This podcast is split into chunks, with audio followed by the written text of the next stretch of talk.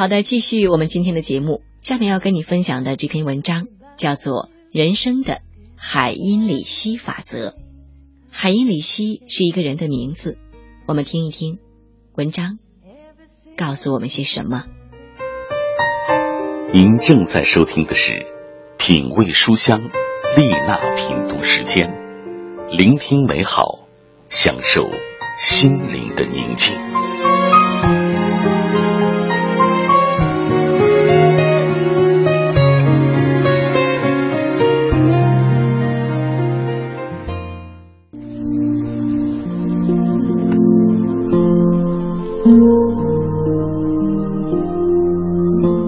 美国的一位保险公司的安全工程师海因里希，在分析了多种生产事故之后，得出了这样一个结论：如果有一起重伤事故发生的话，根据统计，之前因为同样的原因造成轻伤的人会有二十九名，而因为同样的原因或隐患险些受伤的潜在人群，则有三百名之多。因而，海因里希法则又被称为“一加二十九加三百法则”，它是产业灾害预防和风险管理领域中非常重要的理论。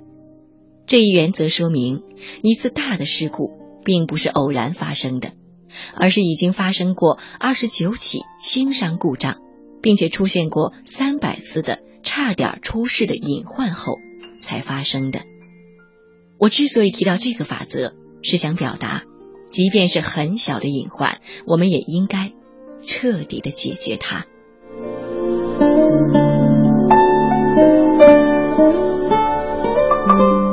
但是海因里希法则更可怕的地方在于，人们往往以相反的思维去接受它。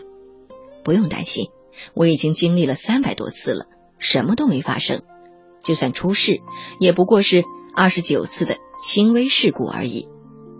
如果毫无警惕性的话，早晚会发生无法挽回的灾难。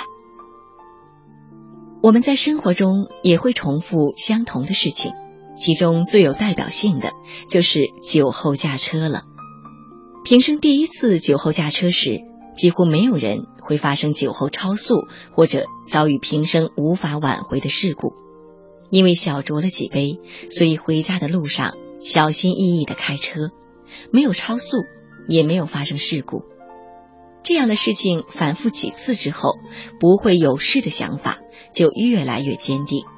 慢慢的，酒后驾车就变成了常事。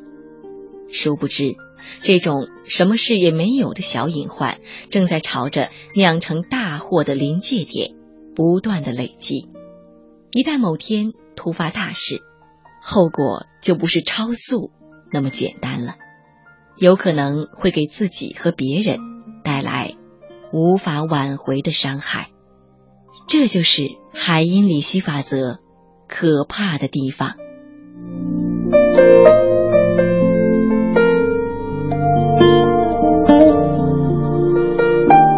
其实又何止酒后驾车如此呢？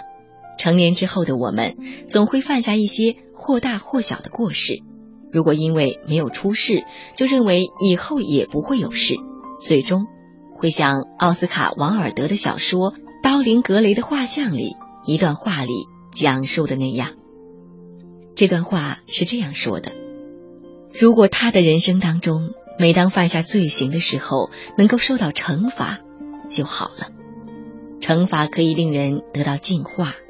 一个人祈祷的时候，不应说“请原谅我们的罪”，而应说“请惩罚我们的过失”。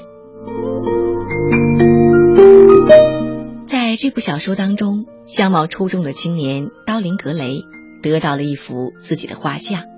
那之后，他本人便不再老去了，而是由画像代替他老去。尤其是每当刀林格雷犯下恶行的时候，画像。就代替他变得凶残丑陋一点，然而他本人却一如既往的美丽，保留了青春和美貌的刀林格雷，在人生最后的悲惨时刻，才发出这样的感叹：如果每一次犯下罪行的时候都能够付出相应的代价，也许他就不会变得如此堕落了。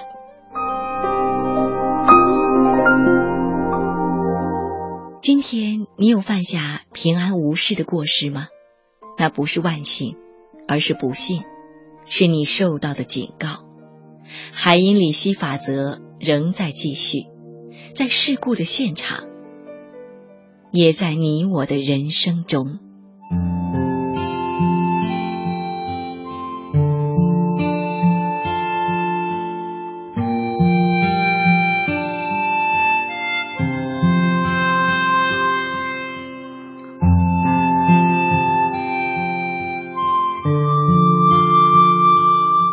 好的，这里依然是丽娜品读时间，谢谢电波另一旁有你的守候。刚才跟你分享的这篇文章叫做《人生的海因里希法则》。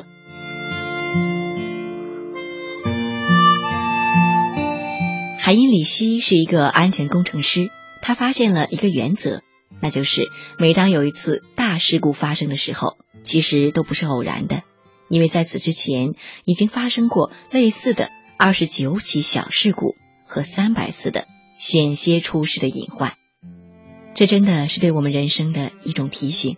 不要长存侥幸的心理，不要觉得小过失没什么大不了的，因为假以时日，累积的多了，它真的有可能变成令我们措手不及、无法挽回的大灾难。